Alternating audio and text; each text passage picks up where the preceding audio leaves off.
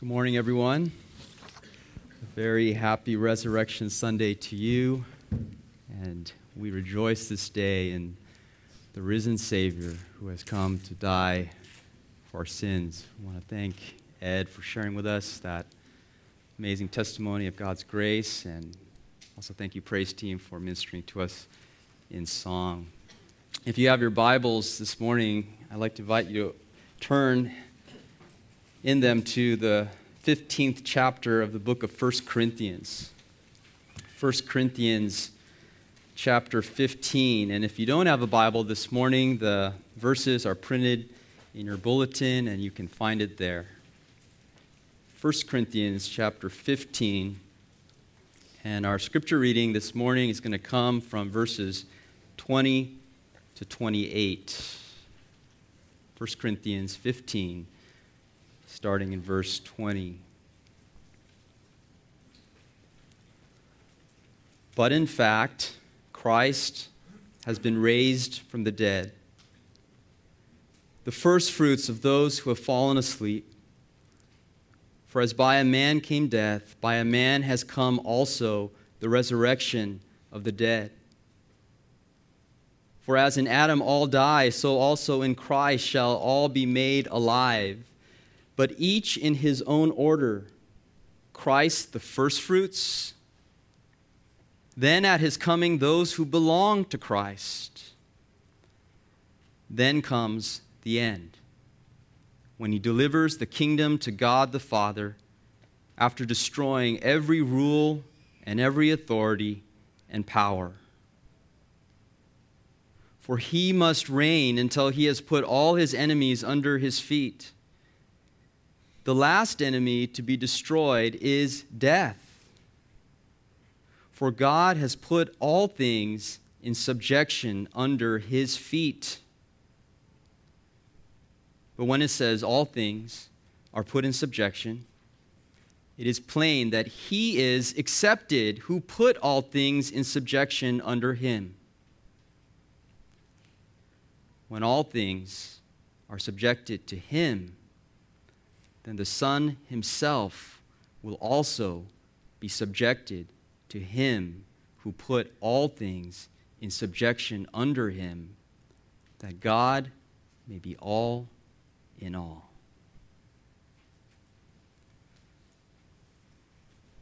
One hundred and ten people are banking on the idea that modern science will find a fountain of youth. These 110 people, all of whom are deceased, are quote unquote patients of the Alcor Life Extension Institute in Scottsdale, Arizona. Their bodies, or for some of them, merely their heads, have been frozen in liquid nitrogen at a temperature of minus 320 degrees Fahrenheit and they are awaiting the day when medical science will discover a way to make death and aging a thing of the past. 34 of these patients have had have paid $200,000 to have their entire body frozen. And the other 70 or so patients have paid $80,000 to have only their head frozen, hoping that in the future, one day, molecular technology will be able to grow a whole new body from their head or its cells. Now, this sounds like science fiction, but it's called cryonics. And as you can imagine, cryonics has its share of critics and skeptics. Stephen Bridge, the former president of Alcor, cautions that we have to tell people we don't know if it will work yet. And yet, Thomas Donaldson, who is a 50 year old member of Alcor and who has not taken advantage of its services yet, has brushed aside the naysayers and explained to a reporter why he's willing to give cryonics a try. And he said this For some strange reason, I like being alive. I don't want to die. Throughout the history of the world, men have sought to escape death. And sometimes men have gone to some very extreme measures. And yet the Bible proclaims this unavoidable truth that death is the inevitable end of all. Hebrews chapter 9, verse 27 says, It is appointed for man to die once, and after that comes judgment.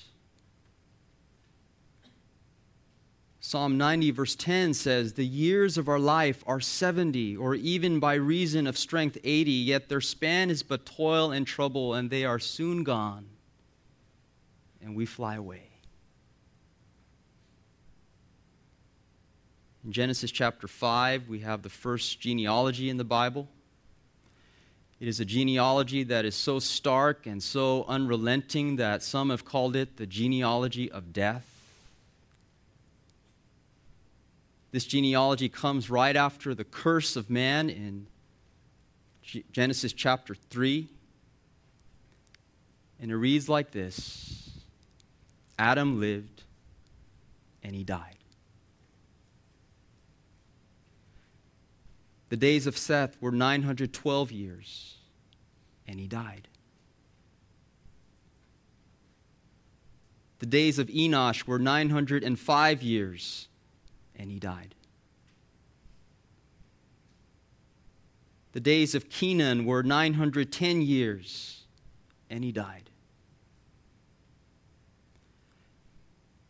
The days of Mahalalel were 895 years, and he died.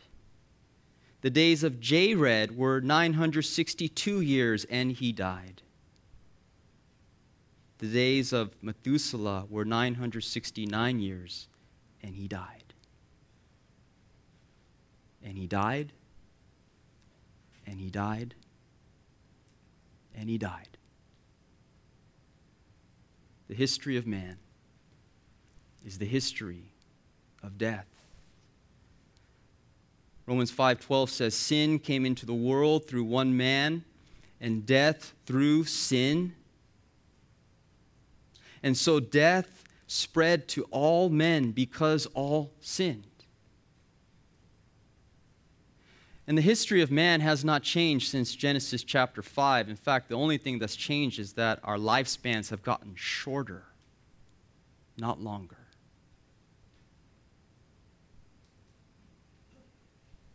In 2011, Václav Havel died. He was the famous playwright and the president of the Czech Republic. In 2011, Christopher Hitchens died. He was an outspoken atheist, a writer, and a journalist. Five months ago, the famous boxer Joe Frazier died. He was a former heavyweight champion who lost only four times in his career. Andy Rooney, the commentator of the news show 60 Minutes. Al Davis, the owner of the Oakland Raiders. Clarence Clemons, the saxophonist for the E Street Band. Arthur Laurents, famous playwright who wrote West Side Story. Patrice O'Neal, comedian and actor on the TV show The Office. Elizabeth Taylor, movie legend. Jack LaLanne, fitness guru. Whitney Houston, recording artist. Joe Paterno, football coach. And he died, and he died, and he died. The history of man is the history of death. And friends, you and I are not exempt from this story. I know many of you are young.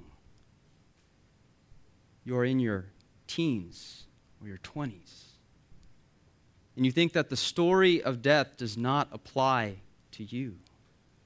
And I would say to you this morning that death is no respecter of persons. And in fact, death is no respecter of age. The young die, and the old die. Because death is the inevitable end of all.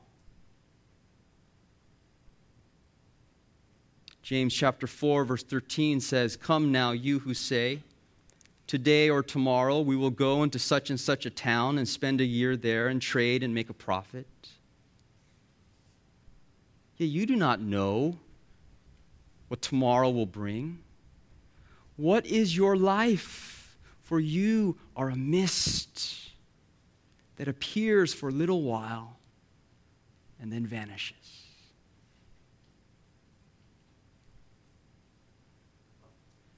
And you might be saying, Dan, wait a second.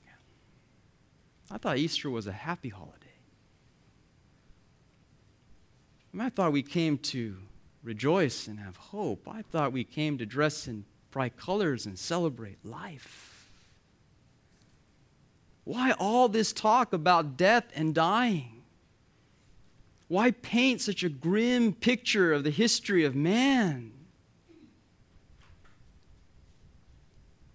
It is because, dear friends, we can only celebrate the good news of what God has done for us in Christ when we have rightly understood the bad news of our condition.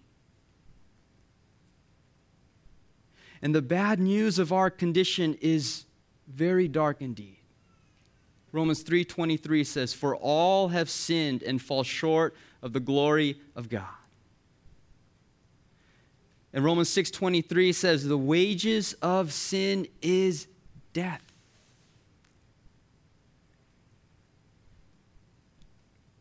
We are all sinners, and therefore we die.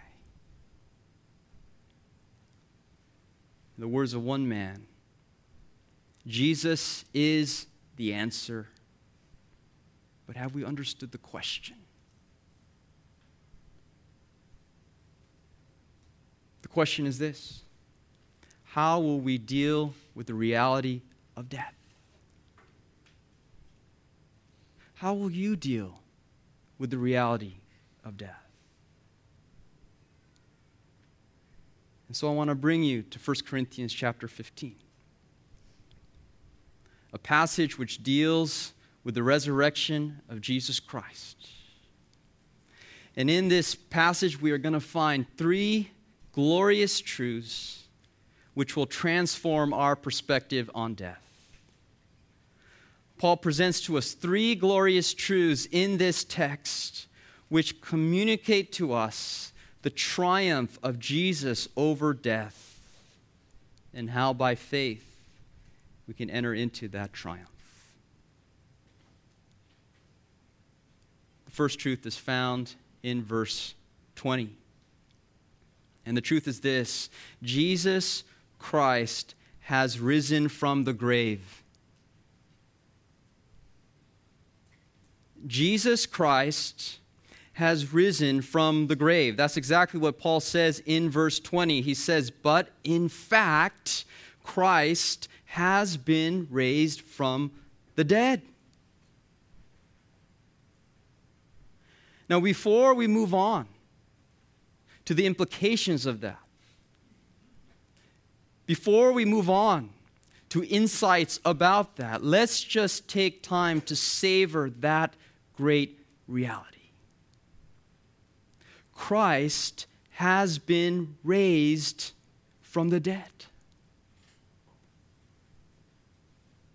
He was crucified on the cross in order to pay for our sins. He was buried in the tomb.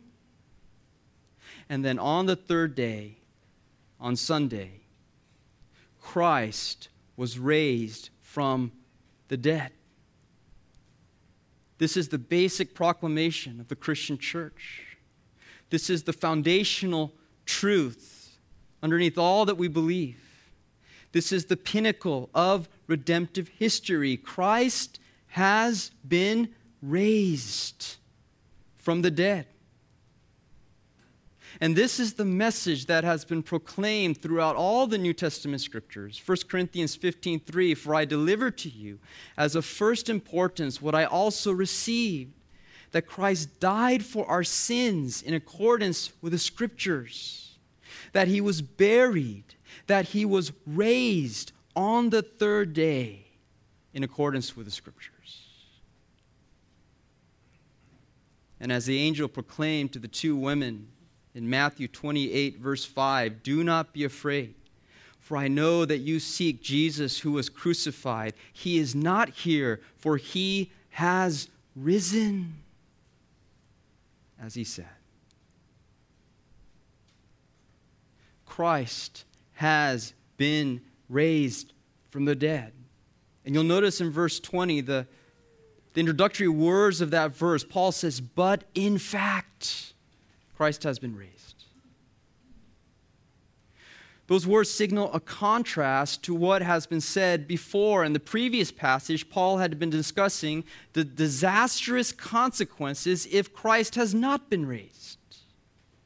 He presents the hypothetical scenario what if Jesus has not been raised from the grave? What if he is still in the tomb? What if the crucifixion is the end of the story and Jesus has not been raised? There are disastrous consequences for the Christian faith. Verse 14 If Christ is not raised, then our preaching is in vain. We ought to pack it all up and go home this morning because our preaching is in vain if Christ is not raised.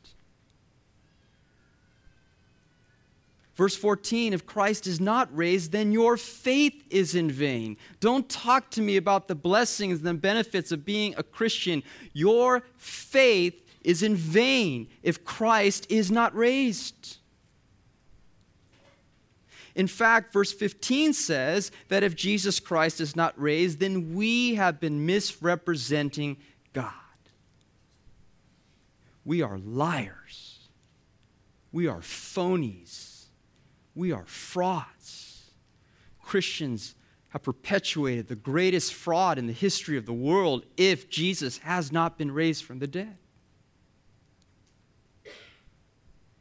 Furthermore, if Jesus is not raised from the dead, then our faith is futile and we are still in our sins. If Jesus Christ is not raised, then there is no salvation and there is no forgiveness you are still in your sins. You are still condemned. You are still under judgment if Christ has not been raised. And in verse 18, Paul sums it all up. Verse 19, in saying, If Jesus is not raised from the grave, then we are of all people most to be pitied. You ought to pity us because we're believing a lie if Christ has not been raised. We are deluded. We are frauds. We are phonies. Our faith is futile if Christ has not been raised from the grave. You get the idea in this passage that the resurrection is important?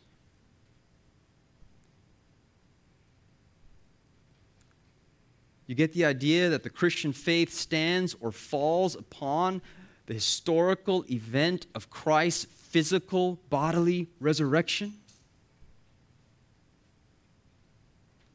So, in verse 20, after presenting these disastrous consequences, Paul reverses the scenario and he proclaims with apostolic authority, but now, but now. And those two words reverse the scenario that has been found in verses 13 to 19. Christ has been raised from the dead.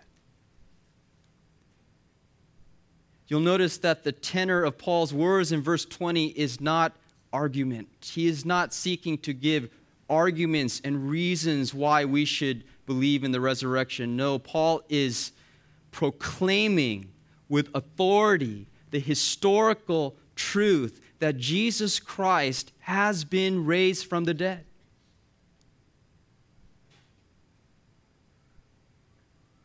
And implied in this statement is the reversal of the entire scenario in verses 13 to 19. Our preaching is not in vain because Christ has been raised. Our faith is not futile because Christ has been raised from the grave. We are not still in our sins because Jesus is alive. And we, of all people, are not those to be pitied. We, of all people, are those to be envied. Because we have believed in a risen Savior who is alive today and reigning in heaven. In Acts chapter 2, verse 22, the Apostle Peter preached the resurrection on the day of Pentecost. He said, Men of Israel, hear these words Jesus of Nazareth, delivered up according to the definite plan and foreknowledge of God, you crucified and killed by hands of lawless men. God raised him up, loosing the pangs of death because it was not possible for him to be held by it. This Jesus, God raised up. And of all that, we are all witnesses. Peter preached this message, and 3,000 people came to Christ. The church was birthed in the power of the resurrection of Jesus Christ. And as Peter preached the resurrection of Christ, we find that Paul takes the mantle in Acts chapter 13, and he continues to preach the resurrection as well.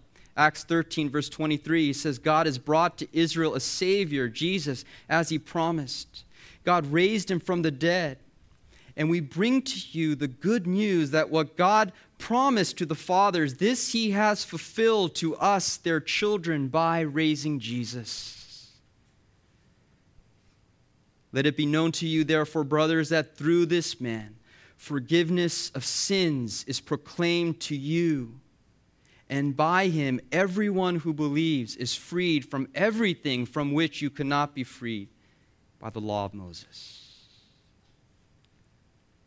And verse 48 says, And when the Gentiles heard this, they began rejoicing and glorifying the word of the Lord.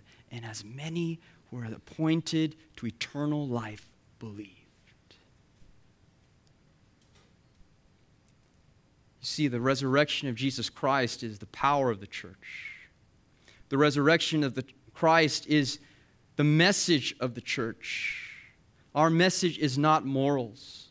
Our message is not ethics. Our message is not how to have a good life. Our message is Jesus Christ, the Son of God, Him crucified for the forgiveness of sins and risen again in triumph and in glory. And this message is the message that transforms lives. In John 11, verse 25, Jesus said, I am the resurrection, and the life. Whoever believes in me, though he die, yet shall he live. And everyone who lives and believes in me shall never die. And then he added this question, which is very important. The question is this Do you believe this? Do you believe this? That's the question, isn't it? Do you believe in the resurrection of Jesus? Do you believe in Jesus Christ crucified, risen again? Do you believe that Jesus is the resurrection and the life? Because Jesus says, Whoever believes in me, though he die, yet shall he live. And everyone who lives and believes in me shall never die.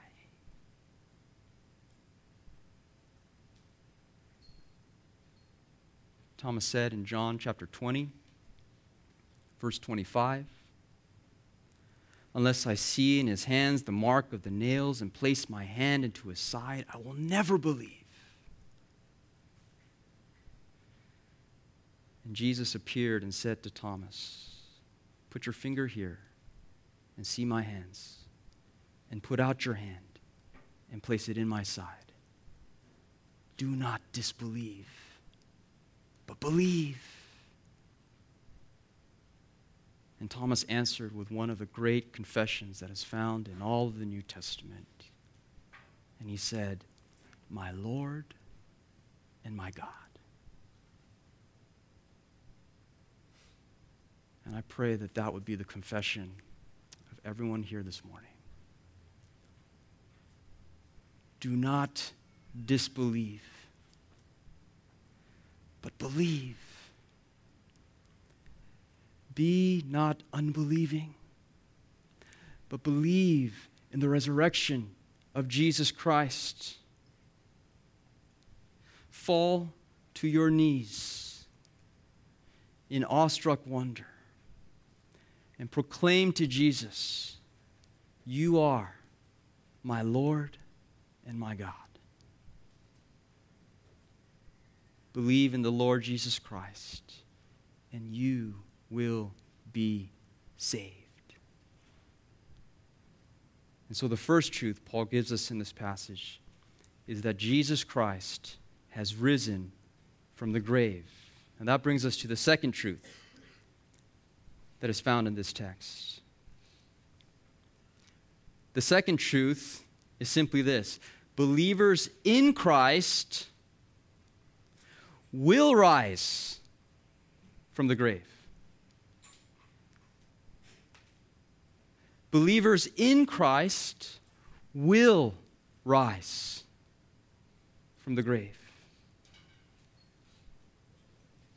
Verse 20, Paul says, But in fact, Christ has been raised from the dead, the firstfruits of those who have fallen asleep. Now, there are two resurrections in the plan of God.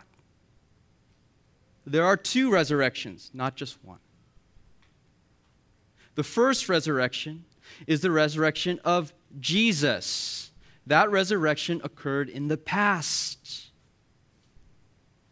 But there is a second resurrection in the plan of God. And the second resurrection is the resurrection of believers. And that resurrection will occur in the future. Two resurrections, not just one. The resurrection of Jesus, and then the resurrection of believers. And Paul's point in verse 20 is to show the inseparable link between these two resurrections is to show that the resurrection of Christ cannot be viewed in isolation. In fact, in Paul's view, the two resurrections are not really even two separate events. They are really two installments of one massive harvest. And so he says, in fact, Christ has been raised from the dead, and Christ is the first fruits of those who have fallen asleep. The first fruits. That's talking about the first installment of a harvest. The first fruits, that's talking about the first sample of a greater harvest which is yet to come. You can imagine having a, a massive harvest of an apple crop, and you take one bucket of apples, and that's the first fruits. Or imagine with me a massive harvest of oranges on trees, and you take one basket of oranges, and that's the first fruits. And Paul says here that the resurrection of Christ was the first fruits. It's the first sample of the greater harvest. There is a massive harvest of resurrections which are yet to come. And the resurrection of Christ anticipates the believer's resurrection. We came here this morning to celebrate the resurrection of Jesus.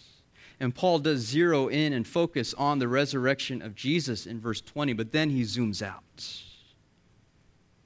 And he shows us with a wide angle lens how the resurrection of Jesus has a connection to something in the future.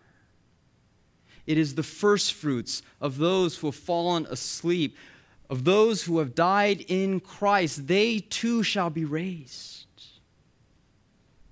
And if you want to know what that future resurrection will look like, just take a look at the first fruits. Christ's resurrection was bodily, it was a physical resurrection. And so we will be raised from the dead.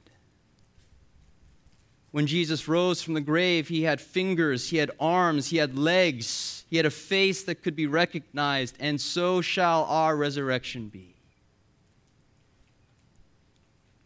After Jesus rose and appeared to the disciples, he ate breakfast.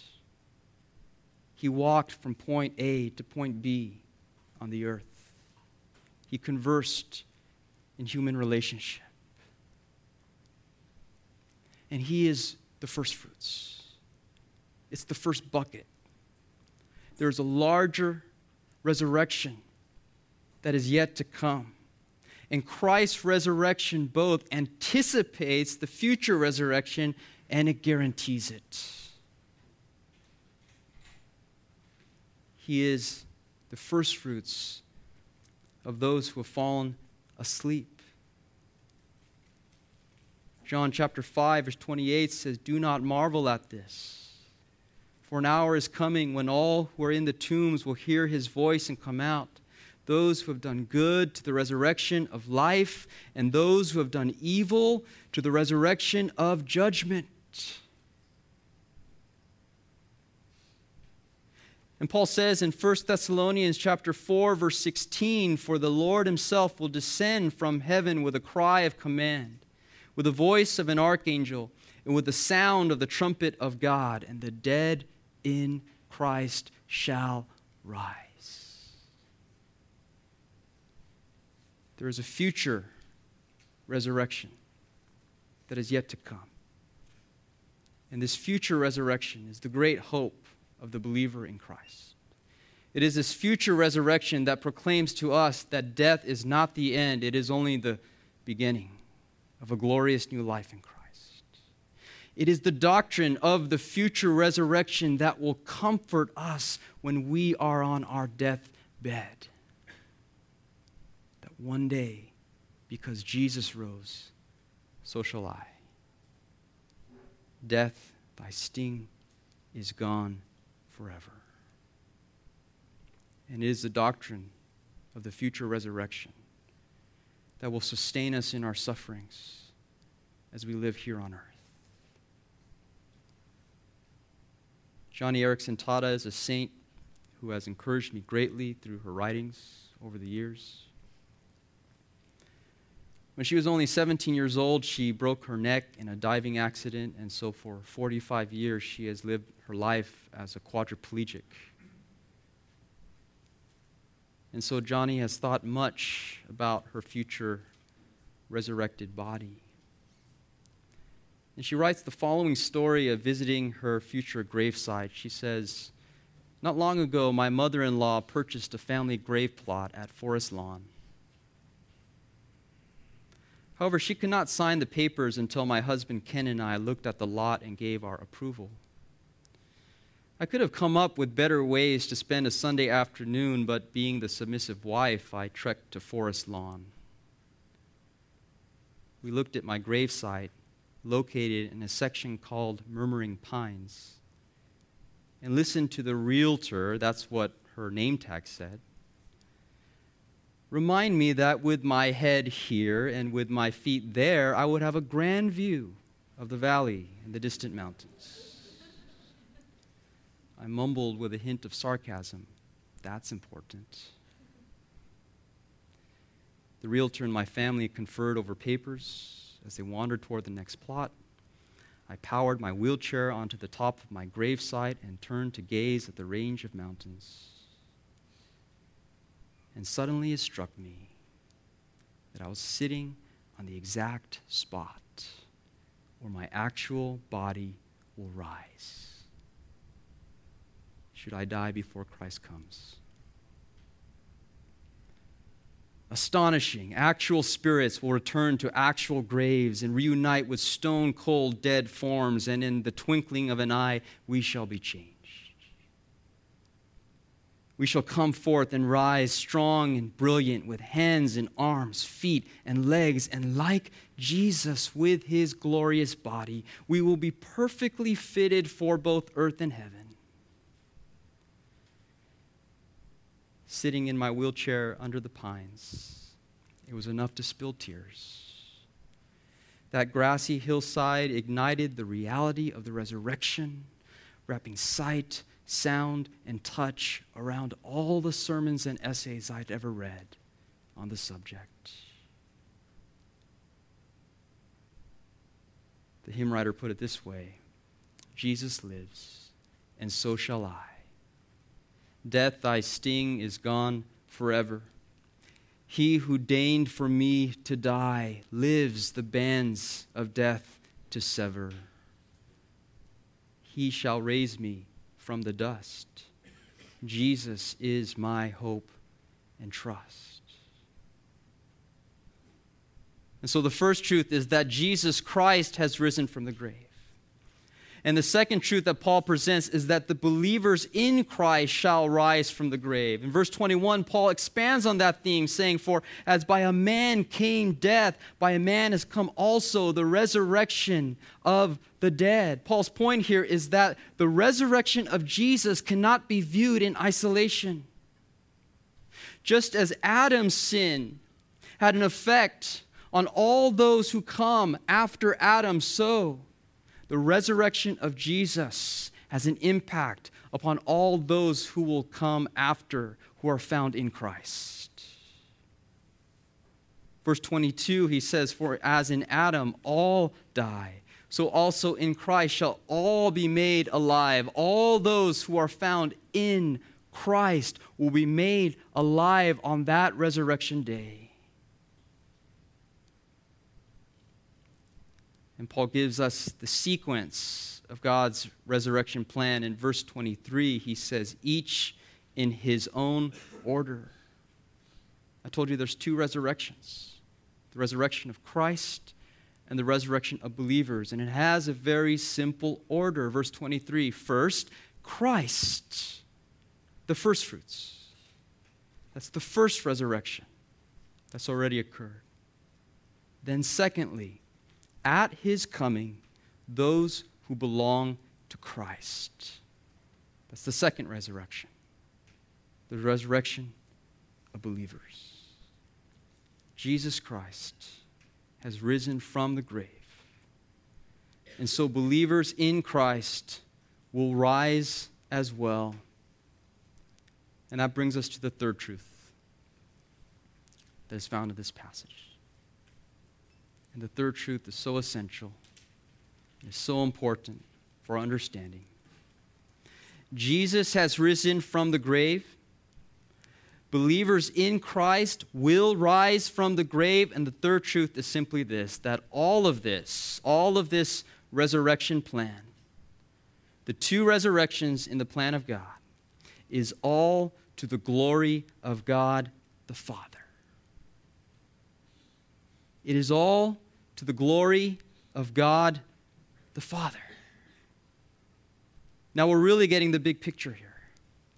We came here zeroed in on the resurrection of Jesus Christ, and Paul zoomed us out and showed us the bigger picture. Christ is the first fruits of those who believe.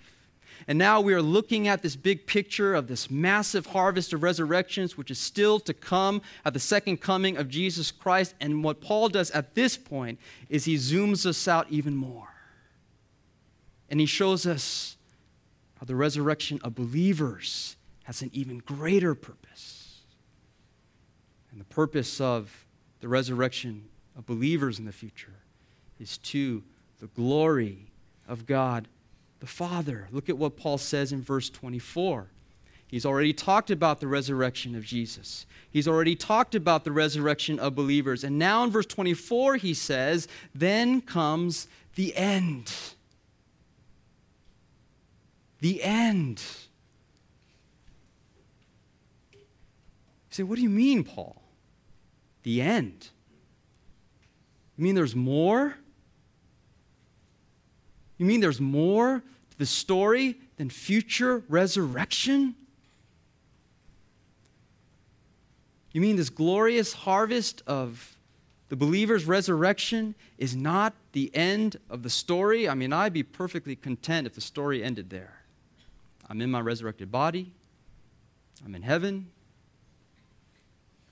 What do you mean by the end?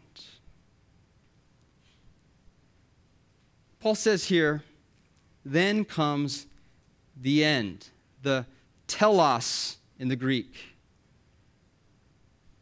The purpose, the goal, the climax, the culmination,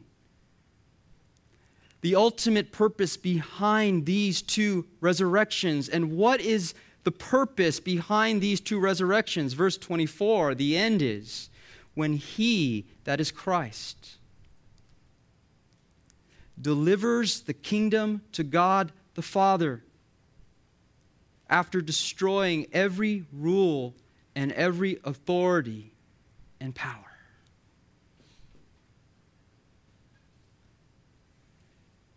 Do you know what's going to happen at the second coming of Jesus Christ?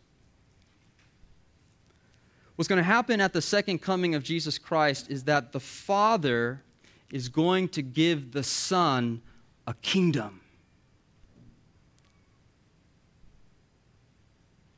The Father is going to give the Son a kingdom. And this kingdom will encompass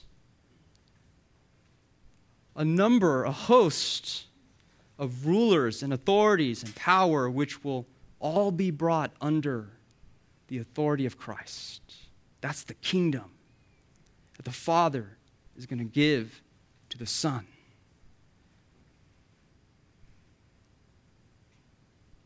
And verse 25 mentions this kingdom. Paul says, For he, that is Christ, must reign until he has put all his enemies under his feet. That's a reference back to Psalm 110, verse 1.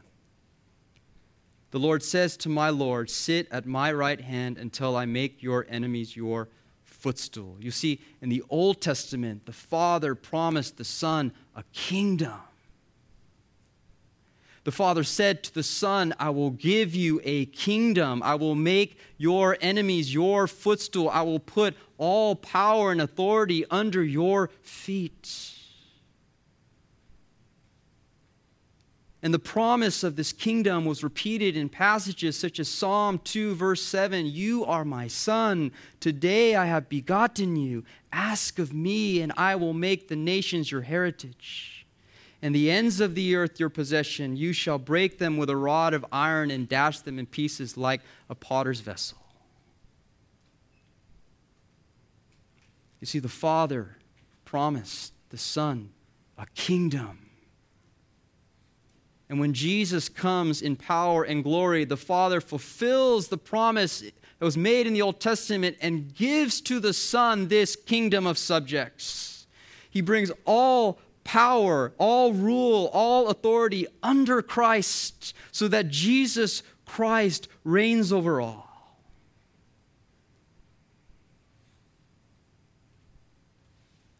The Father gives to the Son this kingdom.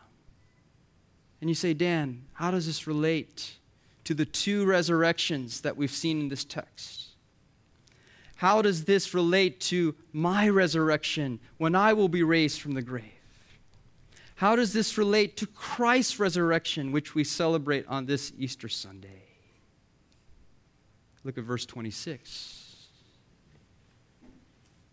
Paul says, The last enemy to be destroyed is death.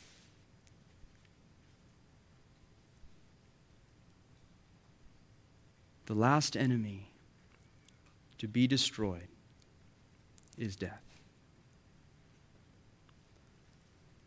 Do you know what needs to happen for the Father to give to the Son this kingdom? Do you know what needs to happen for the Father to fulfill the promise that He made in the Old Testament? What needs to happen for the Father to give the kingdom to the Son is that the Father needs to bring all enemies under Christ's feet. All rule, all authority, all power, every enemy needs to be brought in subjection to Christ. Now, follow this. In order for the Father to bring all enemies under Christ, the Father must bring the enemy of death in subjection to Christ so that Christ rules over death. The last enemy to be destroyed is death. You ask, how does this relate to the believer's resurrection? Let me ask you this question What would be the greatest way for the Father to demonstrate the Son's authority over death? What would be the most dramatic expression of the Son's authority, which would display to all rule and all power and all authorities that Jesus Christ has his feet firmly planted over the enemy death.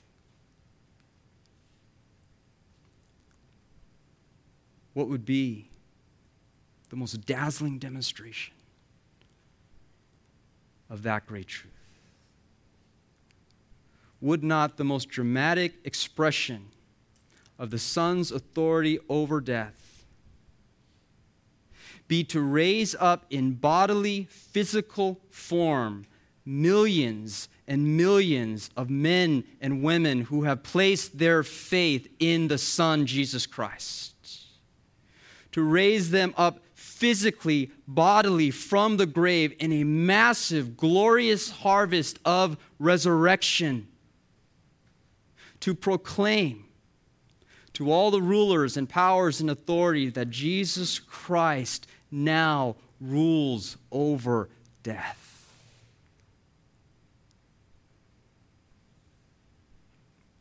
Would not the greatest expression of the Son's rule over all be to raise up all those who belong to Him? And so you say, how does the resurrection of believers fit into this great plan for the Father to give to the Son a kingdom? It is the Father bringing the last enemy, death, under the authority of Jesus Christ. I believe the resurrection of believers, which is to come, will be the in your face demonstration that this last enemy, death, is now under Christ's feet. And when the enemy of death is under Christ's feet, the kingdom will be complete. Because he says the last enemy to be destroyed is death. The words of verse 27 will be brought to pass, for God has put all things in subjection under his feet. And at this point, Paul makes a footnote. This is a footnote in verse 27. Here it comes. But when it says, all things are put in subjection, it is plain that he is accepted who put all things in subjection under him. Paul is saying all things are brought in subjection under Christ, but there is one exception. And who is that exception? It's the Father. It's the Father who is accepted from being placed in submission to the Son. Why is it the Father who is placed in, who is the exception of being under Christ's feet? Because it is the Father who brings all things under Christ's feet. And so Paul says in verse 27 that it is plain that he, the Father, is accepted. Because it is the Father who put all things in subjection under the Son.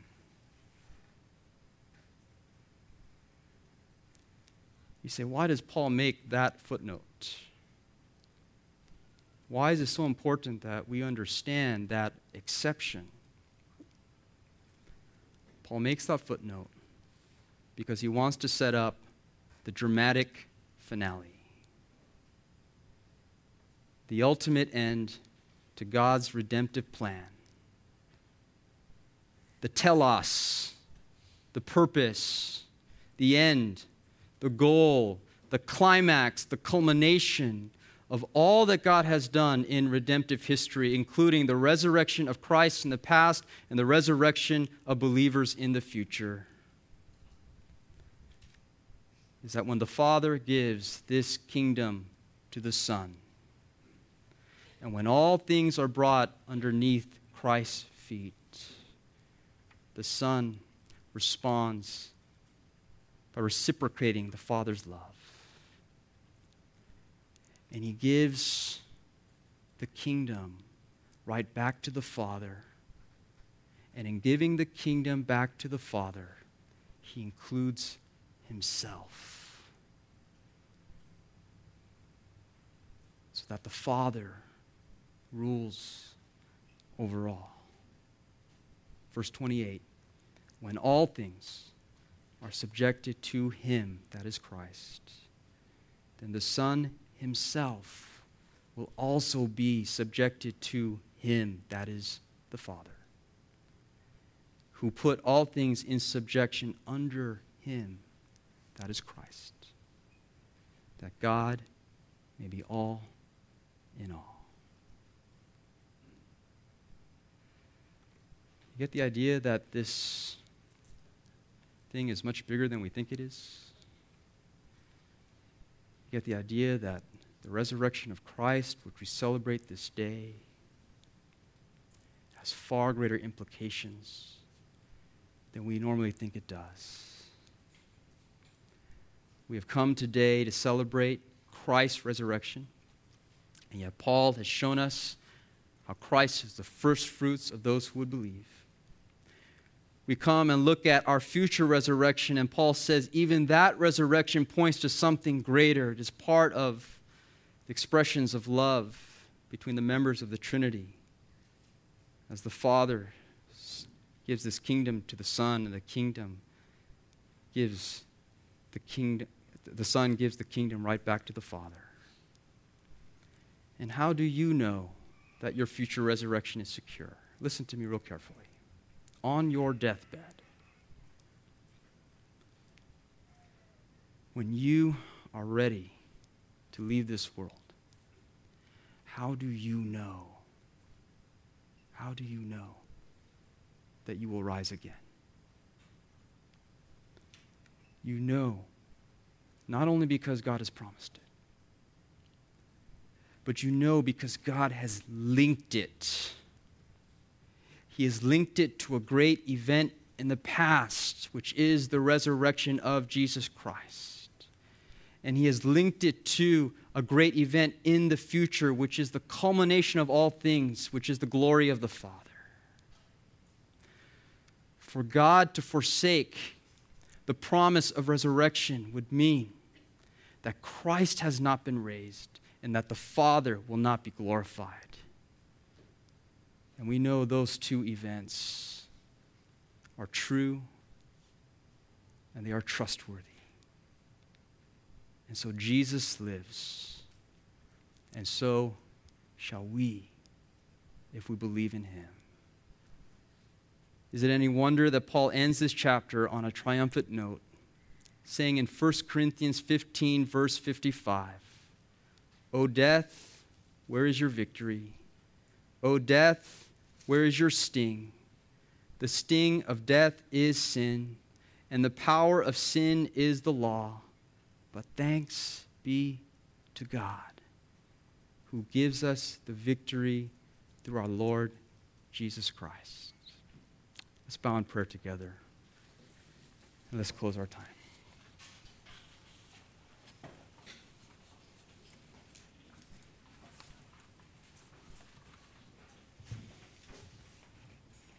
Our Father, we are amazed once again at what we have seen in the pages of Scripture.